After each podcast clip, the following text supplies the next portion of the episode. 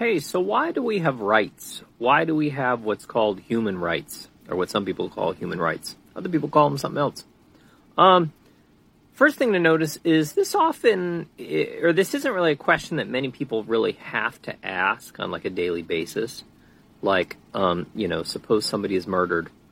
Um, we can know what they did was wrong, but we don't need to step back and think about like, well, why did they have the right to not be killed? Um, that's an abstract question that we just often really don't have to answer.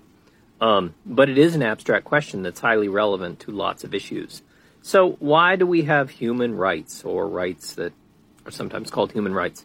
Well, one bad answer that you often hear is people say, well, we have human rights simply because we are human. And you can see this answer out there, and it's not a very good one. Um, it's not a very good one because it's like totally non explanatory. Like, all right, we know that we are human, but why do humans like us have rights? If you say, well, it's because we're human, they're like, well, I already know that. I know I'm human, and I'm wondering why do humans or human beings like us have human rights? If you say because we're human, again, it's like, all right, well, what is it about us that would make us have basic rights, like the right to life, right to our bodies, right to autonomy, stuff like that. And um, now things are getting more abstract and into areas where people often don't think about, but they should. So, why do we have rights? Well, we can think about, like, well, what do rights do? And one answer would be like, well, rights protect us from harm. Rights protect us from disrespect.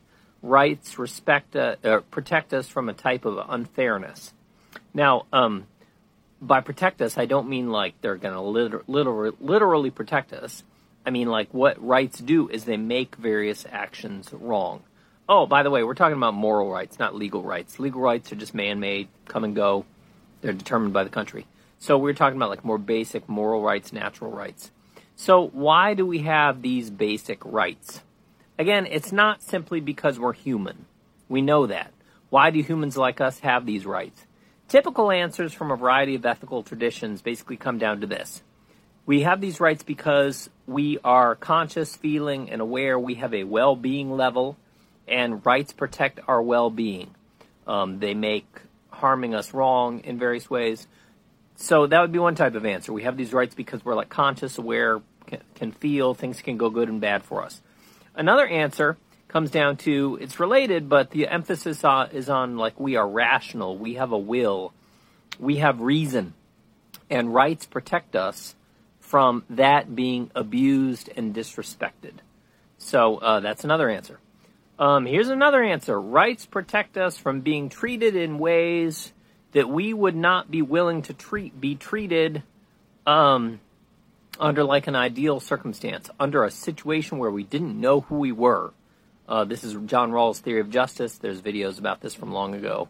And what do rights protect us from? Basically, like arbitrary treatment, arbitrary harmful treatment.